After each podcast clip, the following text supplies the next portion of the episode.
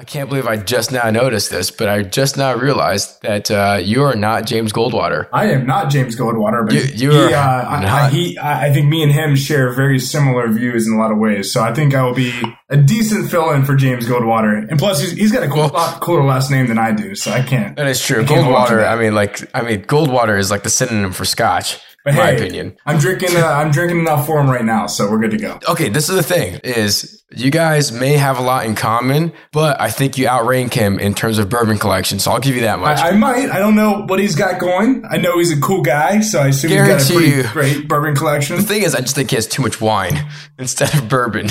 Oh, so you can't do that. That's why. Hey, I'm with you, man. I thought this was a bourbon podcast. I'm about to leave. Wait, just stay for just a little while longer, man. Come on. All right. It's called Drunkenomics. It's not Bourbonomics. Yeah. It's drunken. Did you know that over $5 trillion exchanges hands on a daily basis? That's an average of over $220 billion an hour. Now, how does this much money move every single day, and why does it move the way it does? Here on Drunkenomics, two bartenders who also happen to be students at the University of Nebraska Graduate School of Business are going to sit down and drink to the global economy and try and translate it into English.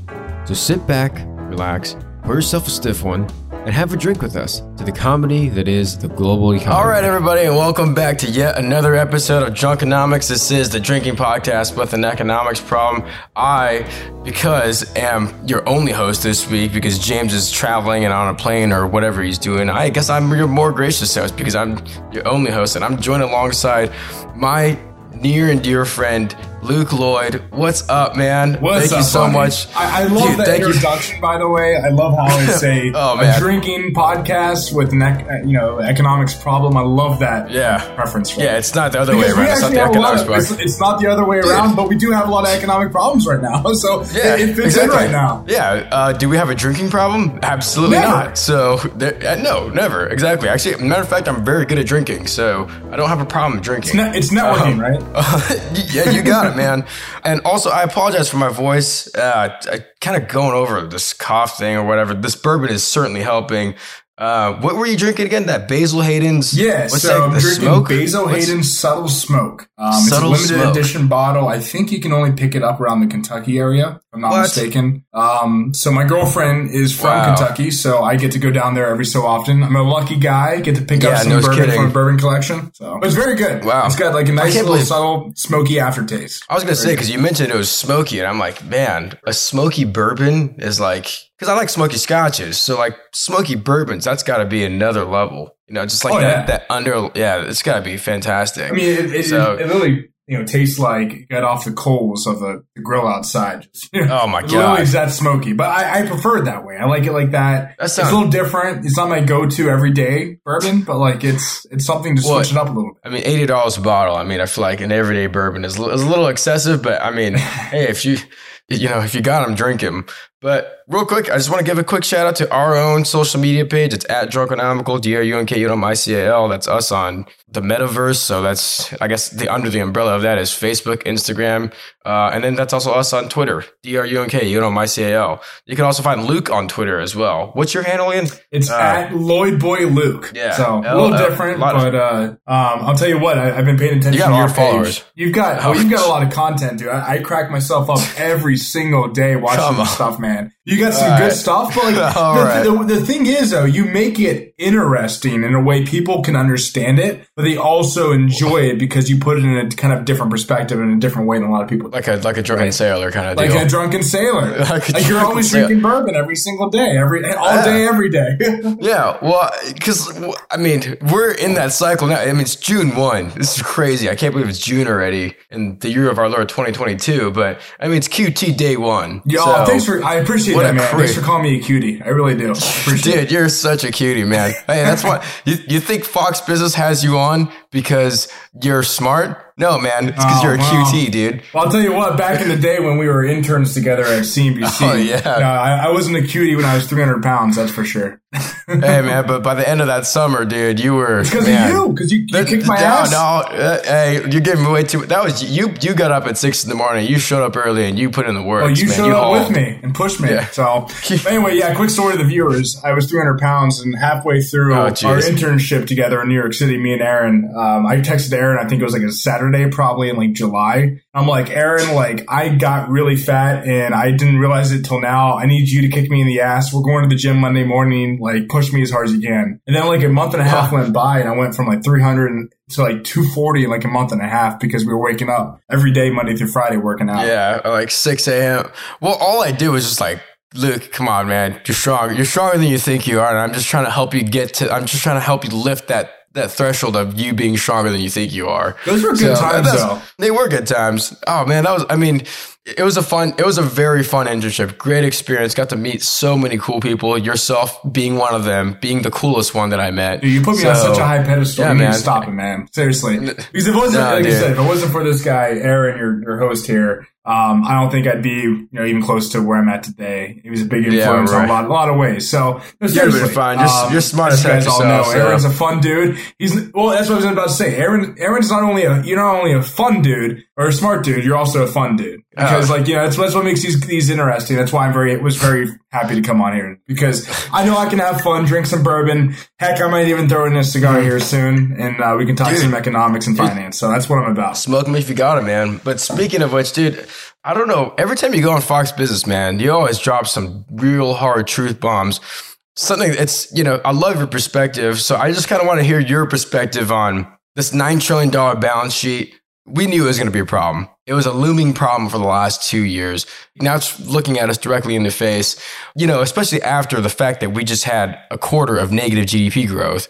So I just kind of want to hear your general thoughts on, this quantitative tightening, the QT. The fact that it's starting now. What's on your forecast? My biggest concern is that the stock market, the S&P is already down 20%, and the Nasdaq was already down 30%, and we didn't even start tightening yet. Like we just started. We hiked 50 basis points, or we're up to 75 basis points right now. We did 25 and then a 50. Yeah, we're up to 75 basis points right now. We barely even hiked rates. We just started today offloading the balance sheet, and we dropped with the perception of us doing that. Right? Yeah. So what happens when you don't have a buyer anymore? The biggest buyer in the market, the Federal Reserve, buying up stuff. Instead, they're offloading their balance sheet and selling stuff. That's my biggest concern. I mean, there's definitely going to be issues there because unless there's a strong economy to support the Fed offloading their balance sheet, we're going to see more damage and more pain. Well, so I mean, you said a lot of things there that I want to react to, but one, my concern is. Off of the last thing you said, I don't think the economy is as strong as it was 6 months ago with inflation the way it is.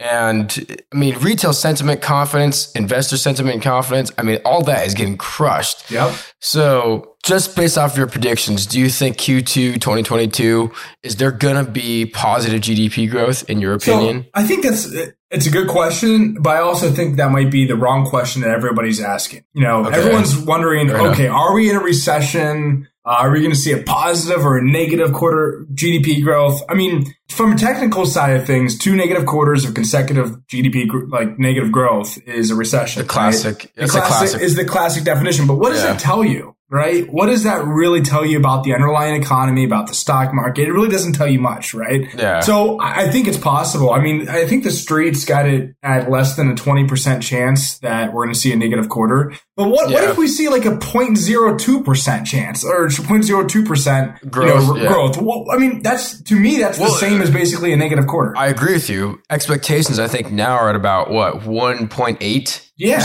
they're high. They're pretty high. Yeah, 1.8% quarter over quarter. I mean, that's not that great, especially if there's like a good economy. But, I still think it's super high based off of what we just saw. I mean, we missed expectations by like 2% last quarter. See, from a technical definition, like a recession, cool. Like if you want to look at that and call it a recession, then be my guest. But really, like what it comes down to when I think about a recession applying to the overall economy and the stock market are jobs. As long as people have jobs, the economy and stock market will be fine. If we start to see an uptick in people losing jobs, losing discretionary income, that's when we're going to see a big issue. And my biggest philosophy right now, and thing I'm paying attention to, I think everybody should be paying attention to, is the credit card debt levels, like how quickly they're rising. I mean, that tells me that people are still spending money, but it's kind of artificial. Right. Like this artificial, it's almost like an artificial consumer. Yeah. So one of the other things I wanted to react to that you said earlier, and I want to react to this too. Gosh, dude, you say too many great things all at once. And it's just like, you know, it's tough to react to every single one as you say them. But one of the things you said earlier was the markets are kind of reacting to QT already being developed now. First of all, the Fed, I mean, the only thing they can really buy is they can't buy equity. They can only buy debt, which I still get. You know, it does bump up stock prices a little bit because it's like, okay, the debt is secured on that end. But the Fed announced this QT thing a while ago. They announced that they're scaling back and reducing their balance sheet a while ago. So you don't think that the markets would have priced it in already? You would think that. Because, you know, the stock market's very forward thinking. But the markets are also very inefficient, and that's what makes a market, right? If they worked perfectly every single way, there'd be no money to be made, right? Yeah. So some of it's priced in. I mean, that's why we dropped 20% to 30%, right? The underlying economy is showing some signs of negativity, like I mentioned, credit card debt rising. People starting to get laid off, things like that. But, you know, we haven't really seen too many horrible things in the economy yet. But what has happened is the market has discounted horrible things to come and a quantitative tightening cycle like we're seeing. So, some of it's priced in. But I would say, man, if we start to see people lose jobs, not spend as much, the underlying economy is not going to be strong enough to hold up. Disposable income, all that kind of stuff. Right. Yeah. It won't be strong enough to hold up against this quantitative tightening cycle. And that comes back to, you know, the stat that, you know, an average bear market in a recession, whether we get it now or 6 months down the road, maybe the beginning of next year, the average drawdown on the S&P is like 32%. 30. Wow. I thought it was like 35. I mean, it's right around there, dude. It's 32 like to 35%. Yeah. Like, okay. So, I'm just like partial idiot. I'm not a complete. I missed it by 10%. So I'm like, I just, you know. Hey, man, I'll tell you what. We're not. This industry is very range based, right? Because we use history. Oh yeah. We use history to try to predict the future, but the history is not always perfect, especially in these times. These are unprecedented times. We've never seen anything like ridiculous. This before. So history can only tell us so much, man. And this QT cycle is just like the biggest, I mean, before COVID started, it was a $2 trillion balance sheet-ish, right? So like something along those lines. I don't remember because it seems like a lifetime ago, but but even then, like they were like, okay, this is ridiculous. $2 trillion is just unheard of. And it was like, if you look at the size of the balance sheet prior to COVID happening, it's like, okay, historically, this is just massive. And then now, it's $9 trillion, so $7 trillion reduction. That's a lot of money. It's unheard of. I mean, people throw around trillions now, like even billions, like it's nothing. Like billions and trillions are so large amounts of money that people just can't comprehend. But we throw it around like it's going down to the candy store, like with your little kid, and buying whatever you want. Like but it's arbitrary. That's the problem is it's arbitrary. It's kind of like the credit card debt that you're talking about. It's arbitrary. It's just no one cares until the rooster comes home to roost, whatever the saying is, right? Until it's time to pay the piper. Yeah. You know what's the Silicon Valley series? So, Pied Piper or whatever it is. Yeah, like, I forget what it is. I haven't seen the show, but it's like a great show. Anyone here listening that hasn't watched Silicon Valley, the TV show, definitely watch it. It's pretty damn good. It's so fitting because James loves the show. But when it comes time to pay the piper, people will then start to care. They don't care until they rack up $25,000 in credit card debt, and then they're paying 20% on that. They pay $5,000 a year in interest, and they're going to get out of that because average income's $50,000 a year, whatever it is. Like that, then people will care. But so, like, I mean, there's a lot of concerns here because one, savings rates are low, the lowest it's been since I saw Lizanne Saunders. She wrote an article about how personal savings rates are the lowest it's been since 2008. Yeah. Oof. And consumer confidence is down to those levels too since 2008. Oh, yeah. Consumer confidence and consumer sentiment. But spending is still at all-time highs. I don't know. Which is crazy. But I think it's also because we're right in the middle of like the highest sustaining not transitory, but sustaining inflationary period that we've seen in a while. So is spending high, or is it just because people are still spending even though inflation's high, right? So people are still going traveling. They're still going to the gas pump. They're still going out to eat. Yeah. The thing is, inflation and these issues we're seeing in the economy, you usually see the consumer react differently than they are right now. Usually when you see prices rise like this, people cut back. Yeah. Before the 1970s, 1980s, people had one car. They never ate out. They didn't travel. They took one vacation a year. Now with social media, and this comes back to psychology. Everything is based on psychology in today's world. Yeah. Right? Everything is. This person's living their best life and I'm not. They go on social media. They see other people spending money, going out, traveling. People post their best life. Everyone's like, I can do that. If they're doing it, I can do that. So now everyone's got two cars, not one. They go out to eat four times a week instead of one time a week that people used to do. They're now taking 3 to 4 vacations a year instead of one, while the average income stayed relatively the same since the 1970s, inflation adjusted, right? So everyone's buying more things in the same amount of income, discretionary income. And that's why debt levels are rising very quickly. Eventually, that bubble bursts. Yeah, well, I also think all that also contributes to inflationary cycles, such as this one. If everybody's buying that grill because they want to host a grill out because they want to live their best life, hey, life's too short for me to not have this grill or whatever it is, or have this car or put these rims on. It's like, all right. I agree, man. Yeah. Is it refill time already? Okay, yeah. So just so everyone knows, Aaron just saw me pour in my drink. I'm already one bourbon deep down, so now here's number 2. But anyway, I agree, man. Wait. This is only your second one? Oh man, you gotta come on, dude. But everyone's trying to listen, like I'm all for it. I forgive you. Even being a wealth advisor and a financial advisor and helping high net worth people, I've helped people all around the spectrum, right? Yeah. I've helped people that, that have $500,000 that, spend a certain amount of money, but they're going to be completely fine all through retirement, never have to worry about anything because they don't spend too much. I've had clients come in worth $15 million that are barely going to make it by in retirement because they spend so much money, right? Every situation, everybody's mentality, everyone's psychology is different. But I would say the overall psychology over the past 20, 30 years has been kind of this YOLO mentality. Like you only live once, like why not just go spend as much money as you can, try to own multiple properties. Like that's why people got in trouble in 08, 09. But we didn't really learn our lesson. No. Like we haven't learned our lesson. And I don't know if that's the fault of the central bank and the treasury.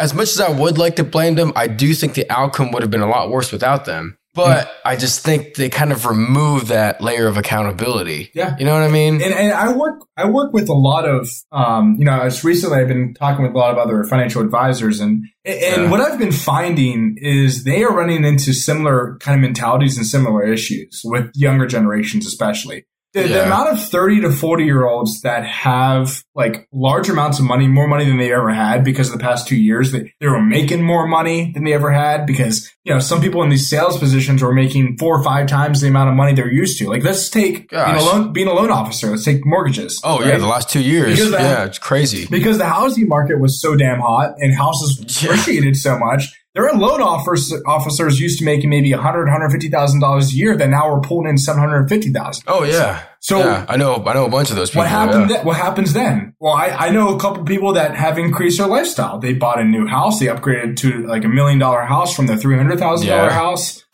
They bought a new car. They took 4 or 5 vacations. Oh, what happens when the housing market comes down? What happens when the housing market, they're not making $750,000 anymore. They go back down to their $100,000 a year. Well, yeah. Now they're locked in with their new big house, their new car. Like, that's the issue. All these car payments, you got $15,000 worth of house, car, all that kind of stuff, payments, insurance on all those things.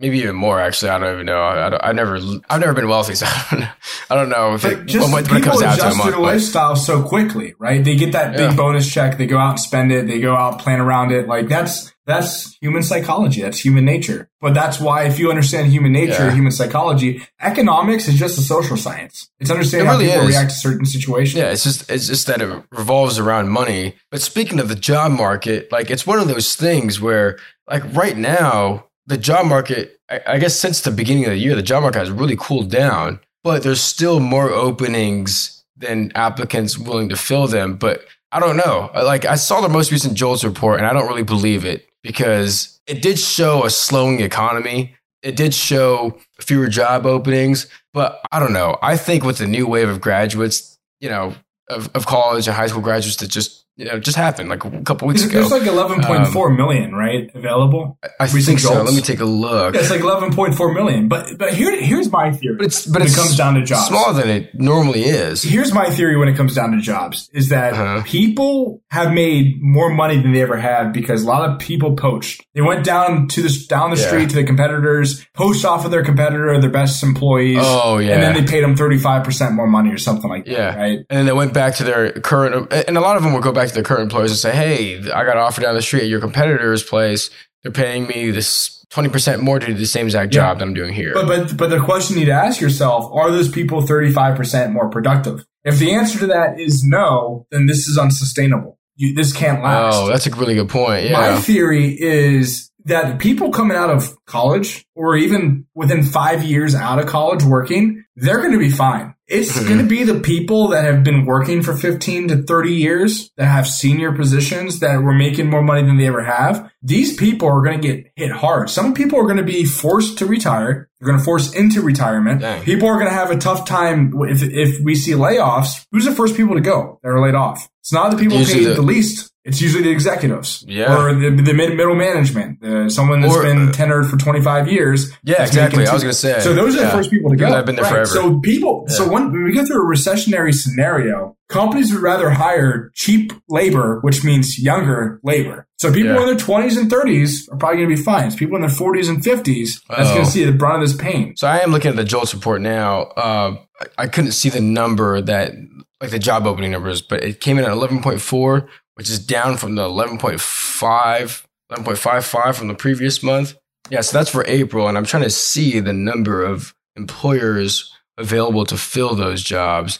And I'm going to guess that it's a lot less than 11.4. Well, I think it's like probably 2.5 million or something, 3 million. Oh, 4.4 million. Okay, so there, well, that's the amount of people that left their jobs. Sorry, that's not the, yeah, I mean, so it's probably around 2 million. It's like 3 million. Yeah, it's like something ridiculously small. Like, yeah. The thing is, in my opinion, over the next 6 months, you're going to see those even each other out. So 11.4 is going to come down to 7, and then 3 million is going to come up to 7. So it's going to meet somewhere in the middle over the next 6 months. I agree, because I think what I'm seeing already is a lot of companies are laying off a lot of people. I mean, you see headline after headline after headline, and a bunch of companies are laying off a bunch of people. A bunch of people are scaling back on hiring because, I don't know, is it supply and demand for their specific sector? Is it, you know, are they bracing for some sort of, you know, with what Jamie Dimon says, a hurricane? Yeah, you know? It's all of the above.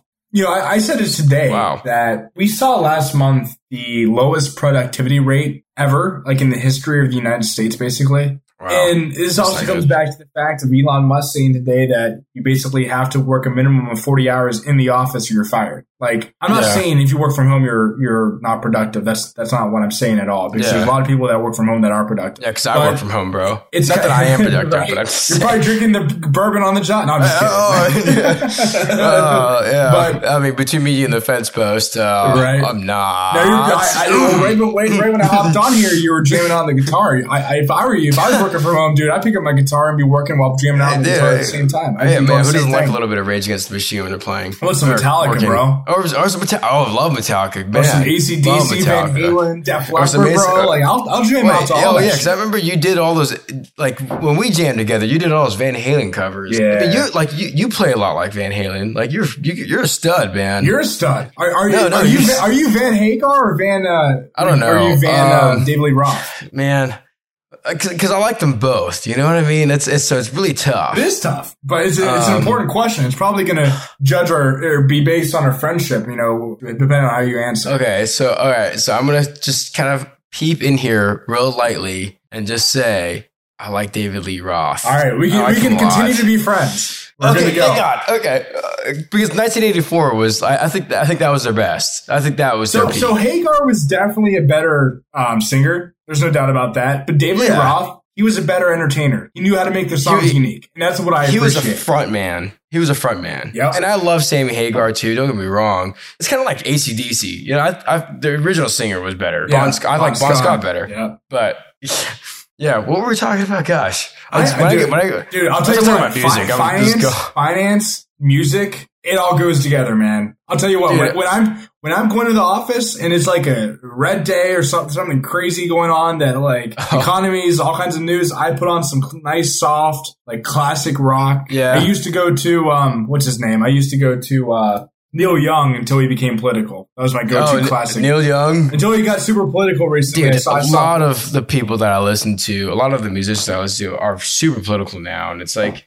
Yeah, you know, whatever. I don't care. But if you make good music, man, talking about politics, musicians, I'm not going to dig too far deep. Yeah, I will say is politics is so prominent in all of our lives now, more than it's ever been. Yeah. The reason why you have to pay attention to it to some extent because it does affect finances, it does affect the economy. Absolutely. If we look back over the past 2.5 years. All the issues we are seeing is because both the federal government and the Federal Reserve have been so involved in our economy. Well, this is the thing. So involved. This is just my opinion, and feel free to disagree with me, because like I do think you and I see eye to eye on a lot of things politically. But I will say this about the Federal Reserve and the federal government's, and their involvement in our economy is I feel like we're kind of caught between a rock and a hard place.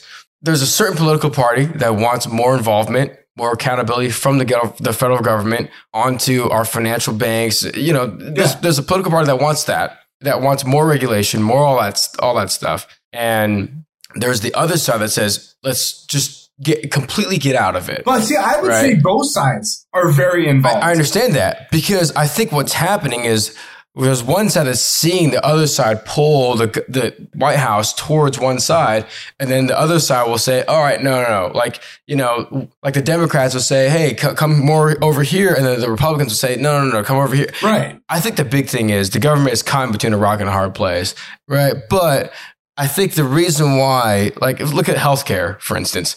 You know, do we have too much or do we have not enough involvement from the federal government? And then we have lobbyists on both sides trying to pull the government, you know, the Senate, whatever it is, in one of their directions. And I think because the government just can't make up their mind, right? I think that's the reason why we have what we have. That's the reason why healthcare is so expensive in the U.S. Not to mention, like, we also have the best doctors in the world and all kinds of stuff. Here's my problem is, if you look back in history, before, I'd say, the 1930s or so, both the federal government and the Federal Reserve weren't that involved in the economic policy and the economics behind, you know, regulating interest rates, pumping liquidity in the markets, taking liquidity out, social programs. When was the Federal Reserve established? Like 1917? We were still on the gold standard for 60, 70 Social years. Social Security was created like in the 40s, I believe. That's when Social Security was created. Do you know what Social Security is now? A big Ponzi scheme. It's a Ponzi scheme, but it's basically a pile of money that the federal government can use to borrow if they have a shortfall in a different department. So if they need more military spending, they borrow from Social Security. And they've always, that's what Social Security is. So I'm like, why not just create a different thing? Well, you're exactly right with that. And then all throughout the 70s and 80s with the hyperinflation, the Federal Reserve got involved with, you know, hiking interest rates. And they got involved with food stamps, welfare. They got involved in the tech bubble. They got involved in 08, 09. Oh, yeah. And then you saw COVID, the shutdowns. You saw them pump $7 trillion, like, you know, on the balance sheet. Like, I'm just saying, like, even prior, the bubble got even bigger. Prior to COVID with the EV stuff too, but so the bubble got bigger. No, dude, you're good. Don't ever say sorry. Like you're hitting on some good points. It's getting me. I'm pretty fired up, dude. Great. We are so involved. The government is so big that we're too far deep. Once you give somebody sugar, you can't take the sugar away because everybody expects more sugar, and that's the environment we are in. Right now, absolutely. That's why people are wanting UBI, universal basic income. They're wanting Biden's stuff, you know, in here, get the gas prices down as quick as possible. They think the federal government should be involved in everything. Have you seen? Okay, so first of all, Biden said today, he can't lower oil prices anymore. Which I'm like, okay, the fact that you were able to lower oil prices to begin with. The fact that you can just control oil like that, the government can. Which is horrible. By flooding. Why not letting the free markets work? Why can't they let the free markets work properly? If they would have shut down the pipeline in the first place in America and let capitalism work its way, work its magic, we'd have probably $1.50 oil price or gasoline prices right now. I mean, that's a stretch, but I hear exactly what you're saying. With transportation of oil. You had too much bourbon, guys. Yeah, sorry. With transportation of oil being a lot cheaper, I get it. 150 though, I don't know. Well, I'm just throwing out a number, man. I'm throwing out like really the basis of the issues all stem from it stems from the federal government and Federal Reserve getting bigger. But absolutely, looks like you're out of bourbon, buddy. Looks like you're out of bourbon. That much? Oh man, dude, we need to. That's my favorite. Drink together in person again soon, man. I'm on number 3 right now. I just ordered myself another. You're number 3. I'll be honest with you, and I'm not bragging. I'm just saying this is number 4. Oh, okay. I'll catch up by the end of this. Yeah, shots. It's only a Wednesday night. If it's Thirsty Thursday, maybe. Oh, okay. I got a long day tomorrow, bro. Oh shoot. Well, one of these days we're gonna get together. We're gonna take some shots. But like, if you ask anybody in the world, do you trust the government? What do you think the answer is gonna be? That's a good one. I think a lot of people trust it more than they should. It'd be a minority for sure. But I would say upwards probably of 30% of the population would say they trust the government. So I'm going to say this. So a lot of right-wingers do not trust the government. And a lot of left-wingers, they'll listen to the song by Pink Floyd called Mother. There's a song called Mother by Pink Floyd. It's off of the best album that's ever been made. This is the best album, in my opinion. I meditate at night to Pink Floyd sometimes, and I might do that tonight. Okay, dude, The Wall is the best album that's ever been made. I've listened to that album from track 1 to track 35 or whatever it is, all the way through so many times. But there's a lyric off of the Mother, and Roger Waters goes, "Mother, should I trust the government?" Everyone does that live in front of a very politically mixed crowd.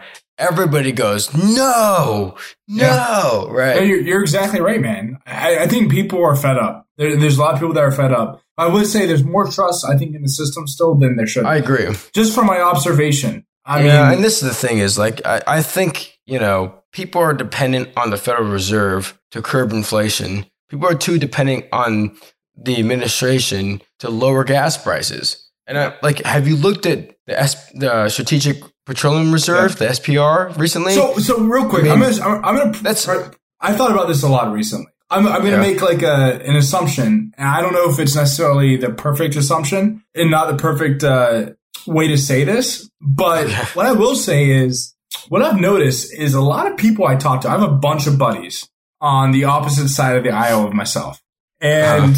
One of the biggest things that I've noticed is with that side of the aisle, they think that everything needs to be this perfect utopia all the time. Yeah. And I think that's the same way our federal government and Federal Reserve from really both sides of the aisle try to approach things. Like, they try to promise that every issue is going to be fixed. Yeah. Naturally, it's okay to not be perfect. The world is never going to be a perfect place. We have, over the past 2 years, and really ever since the government's gotten bigger over the past century, we've tried to patch every single bruise that we've had with a Band-Aid. Patching a bruise with a Band-Aid doesn't work. You patch a cut with a Band-Aid, right? That's what we've done as a society. We try to fix all these issues that don't need necessarily fixed. And by trying to fix them, we actually make things worse down the road. Well, we create other issues by doing that. Because the creation of the Federal Reserve, for one, we thought that was going to fix a lot of things. Remember? Yeah. Like, did we not? You know, and then on top of that, now we have this dependence on them where, okay, money supply is too high. Hey, guys, you guys are in charge of taking away money supply. So do it. Right. And here we are. June 1st, 2022. QT. That's you. QT. Let's do it. And, you know, I don't like that we can just expand our balance sheet by $7 trillion. You know, if Neil says to me tomorrow something about QT, I'm going to say the same thing I said to you. Oh, thanks, Neil. Thanks for calling me QT. I appreciate it. Thanks. You should. That's exactly what you should do. I mean, just make sure you don't mess it up when he says quantitative tightening. You don't confuse that. Yeah, if you say, that's QT. Everyone's going to be like, what? That's going to... Dude, I hope Neil Cavuto does that. I hope he calls you. Last time QT. I was on last week, he's like, yeah, Luke, this young guy, he's super hip, he's super cool. I'm like, I saw that whole segment. Don't worry. I'm like, I really appreciate... Like it means so much, man. Like for me, like coming from him, it really does. I'm watching my Neil Cavuto. I mean, Neil Cavuto is a G, right, man. I've watched him. I've watched him for 10 years. Right. I've watched him for like 25 years. Yeah, like ever since I was like 1 years old, dude. I've been watching that guy. But I'm like, it means a lot, and I appreciate it. But I'm like, Neil, you're pumping me up too much, bro. Like, I really appreciate it.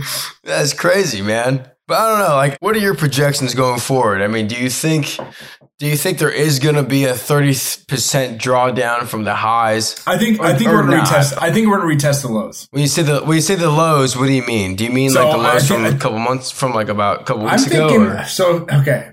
I'm a big nerd, obviously. You love technical analysis, right? I do. Yeah, because that's one thing. If you learned anything from our internship, I've learned Fibonacci's, so I've learned that, man. That's what it is. That's what I was about to say. Okay, Fibonacci. Okay, so what percentile? If you apply like a 50% retracement or 61.8% retracement, 61.8. If you apply that to, or it's not going to be all the way down. So what I mean is really like a maybe there's a support level there. Maybe. Well, yeah, exactly. Yeah. So once you apply those ratios, the golden ratio to that, from the bottom to the top of the run, the golden ratio. Yeah, exactly. The golden ratio is from the bottom of 2020 to the top of 2022 or 2021. When you apply to the bottom of the top, you're looking closer to 37 to 3,800 on the S&P. We touched 3,900. 3,800. Okay, so I don't know if you know this or not, but the starter for Jargonomics ahead of you, James, him and I have a bet going that in about a month, the S&P will be above or below 4,400, and I'm losing that bet. You're fucked. I mean, I don't think I'm going to win it anymore. I'll be dead honest. I've set that money aside in my bank, and I said, okay, this is to buy James a bottle. Yeah, I don't think the S&P is going to go up 300 points. I think it will go down 300 points. I think it will too. And to be honest with you, and I've talked to a lot of people about this, and this is not financial advice by any means, but I do think... at the end of the day, we'll draw down to about 30, at least 32%, just because this is the biggest QT cycle we've ever seen. You're right. The other factor on the other side, though, you always have to keep in mind is all the money we printed. There's still $6 trillion more out there than there was a couple of years ago. Right. I mean, it's 40, like, because what happened? And during COVID, 40% of the money supply was printed. Yep. Right. That money, it takes a long time to cycle through the economy. It's called M2, right? The M2 money supply. The M2 money supply. But that goes to the savings rates. That goes to this, because the M2 is savings rates. But somebody gets that money, though. Right. Yeah. Of course. Yeah. Every time. That's why naturally, when you pump that much money in the economy, you deal with what we're dealing with now. The inflation, all that stuff. But somebody still has that money. It's like basically what happens is that money gets pulled forward, right? That growth gets pulled forward. We saw that growth get pulled forward. That's why we bounced 100% from the lows, from the pandemic lows. Right. And now we're paying for it. It's going to be a couple years of probably sideways movement. Like we're probably not going to get back to all-time highs until another couple years down the road. I agree. I mean, I don't know if it'll take a couple of years to get to – I mean, I don't know what all-time highs were. Was it 48? Yeah, it's about 30% 49. Higher. It's about 25% 20 to 25% higher. Yeah, I mean, it might take a couple of years, but like, yeah, it's kind of like what I don't know if you know who Josh Brown is. Downtown Josh Brown. Yeah. I love he is so funny in my opinion. I love Josh Brown. Not even that I agree with a lot of what he says, but it's just he's so funny. Yep. If he was a stand-up comic, I would pay a lot of money to go see him. Yep. But he was like, if you buy into the markets now, like do yourself a favor and forget the password to your brokerage account. Right? I mean, when he said that, I was like, that's so true because I do feel like 5 years from now, is the market going to be better than it is now? I think so. Probably. I think we can all agree with that. Yeah. To me, I think it's a statement of fact. I think the problem is everybody is short-term sighted. I agree. And if I had to make a bet with James again, okay, is the market going to be above or below 5,000 5 years from now? I would take that bet any day of the week. Let's do it. Let's do above 5,000. I'll take that bet right now with you. So, I'll take it 5 years down the road. I think we'll be. Let's do 6,000. I'll go on air right now. No, because I want to be above. I want to be above 5,000, or I want to be above 6,000. I do too. Exactly.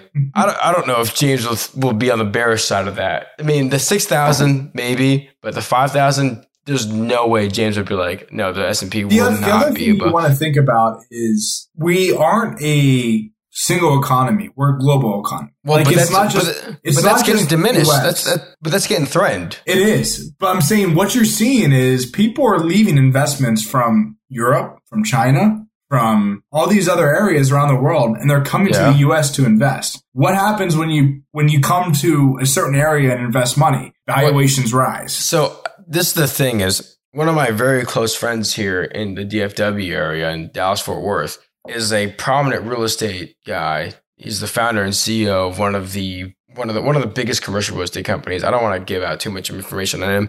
He's got a bunch of PhDs and all that kind of stuff. And I asked him, like, okay, do you think the real estate market will crash? And his only answer was, it depends on where you are. Do I think it will crash in DFW, Dallas-Fort Worth? No.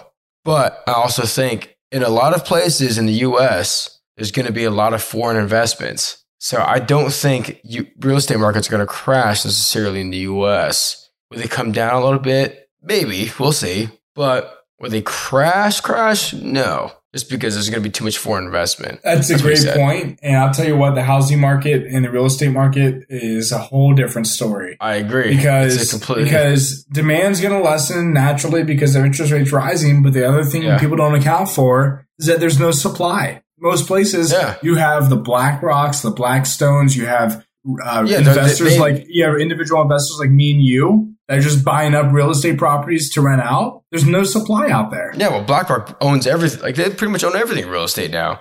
And but who wants to buy real estate? Like, would you want to buy a house to rent out to people right now? No, but I didn't think about renting out my current house and buying another home.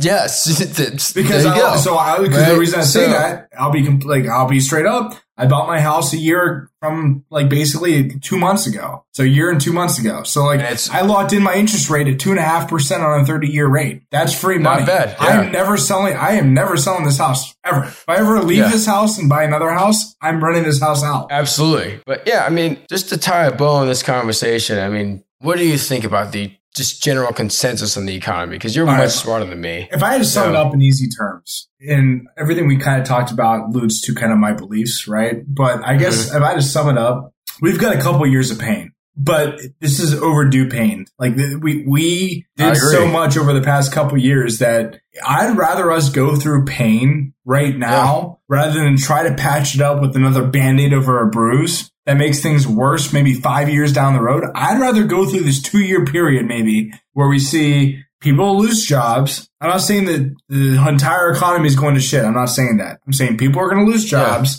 We're going to see the stock market probably retest the lows, maybe go lower, maybe down at $3,600 on the S&P. We're going to see that pain. We're going to see 401ks reduce. But I'd rather go through that now over the next couple of years to get back to growth mode about 2 years down the road. So stop. What? If I could talk to every politician out there and all the Federal Reserve members, including Powell and all them guys that got it wrong, because I've been saying it for myself for a year and a half that inflation is not transitory. If I could talk to all those guys, I'd be like, give us the pain right now, hike interest rates, hike us into a recession. Do it. Go. That way we get peel off the Band-Aid. Make it hurt a little bit right now. We'll get back to growth mode a couple of years down the road. Yeah. That's what I'd say. My problem. First of all, they won't do it because of stability. Because of politics. Because Powell himself, there's a reason. Why do you think, real quick, I'm sorry to interrupt this. No. Why do you think Powell waited to get more hawkish until after he was reelected by Biden? It was 2 weeks later. Well, What about Janet Yellen? Janet Yellen? Today she said that, I was wrong about inflation. Whoa. Where did this come from? There's always something bias in people's views. That's why when people go on TV. So that's one thing, as you introduced me earlier. One thing I told myself in the beginning is that I wanted to be real. I wanted to tell it how it is. No bullshit. Mm-hmm. Even when people go on TV, they have an agenda. Like a lot of these people have agendas. Like I try to keep it real, have no bullshit. I tell them how it is, dude. I don't care who I offend, who I make pissed off. No, you've always been super real. And that's what I've always appreciated about you. And I appreciate that because, the thing is, I work my ass off to try to be as accurate as I can. I'm not always perfect. I'm not always right. But, I try to be real. I am always real. But I value your opinion immensely just because of how real you are. And you say, okay, look, I've done this study. This is exactly where I think this stock is going. And I hear you. people have been saying the Federal Reserve has lost credibility. And me, like, and I feel like you're on this camp with me, but me, myself, like, I've sat here and I've said, okay, the Federal Reserve cannot lose credibility unless I gave them their credibility to begin with. Right. And if they said since April of last year, of April of 2021, that inflation is transitory, I said it was permanent. I said, no way. We need to raise rates now. I said that back in April last year. Yeah. And James will attest to that. Like, James was there. Like, I said, no way. And it's not like they have more data than you and I have. Like, we have the same access to data. Here's the problem, is that we are born into a system and we are taught to believe in that system. Like we talked about during this whole... Yeah. We are taught to believe that the people in power know what they're doing. But in reality, what people need to understand is that everyone's just a human being, most likely just like themselves, and they make mistakes. The president doesn't necessarily make every decision the right way. No way. Congress doesn't make every decision the right way. Federal Reserve, Powell. No way. They don't make every decision. They're human. They make mistakes. God, no. But yeah. That's the problem, is we are taught from a young age to believe in the system that the people in power know what's going on. They always are right, and that's just not the case. And I think that's what a lot of people are realizing. Right, exactly. Well, you know, when it comes to making investment choices, you know, I personally, like, I don't see an end in sight to oil not reaching all-time highs. I don't see an end in sight, personally. I'm not a financial advisor, so I don't want anybody to take that advice. But, you know, real quick, what do you see with energy prices? I think oil is going higher. But that being said, I agree. I don't know necessarily if it's going to reach, like, you know, all-time highs. I don't know where it's necessarily going to land. Sorry, but, I mean, but what I mean is I think oil is going higher in the short term at least. But what I will say is if you're not in the game now, like, for example, like, energy is like a 4% weight in the S&P. It's such a small little piece of the pie, right? So a lot of people didn't own a lot of energy, if at all. A lot of people own zero energy, essentially, because there's such a small weighting, right? Well, and it got smaller with COVID. Right. So, yeah. What I will say, and as a financial advisor, even saying this to people out there, like, this isn't financial advice because I don't know your individual situation. Like, I need to understand all the different moving parts and pieces to give any kind of recommendation. 100%.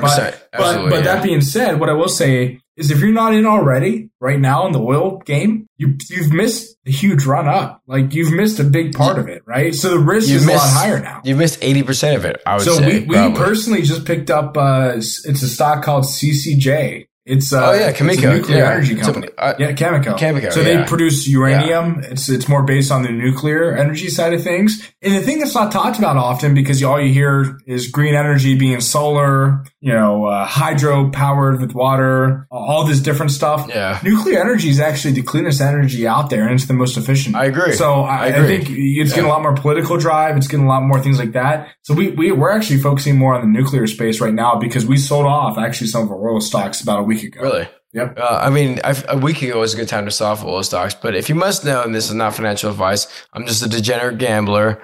I did recently buy some energy transfer calls, ET. They expire way out in August, but I sold some shorts to kind of do a calendar spread against them. So, I mean, more of that, not calendar. So you're an options guy now, so from what I heard, right? I'm an options guy now, dude. Are you doing straddles? Options. Are you doing iron condors and stuff like that? I've done some iron condors. Straddles to me are too expensive. Straddles are too expensive. Strangles are a little bit less expensive, but I just, you know, like, I need the stock to move. Yeah. And I feel like every time I've done a strangle, the stock never moved. And I'm just like, what? Why? Yeah. Now?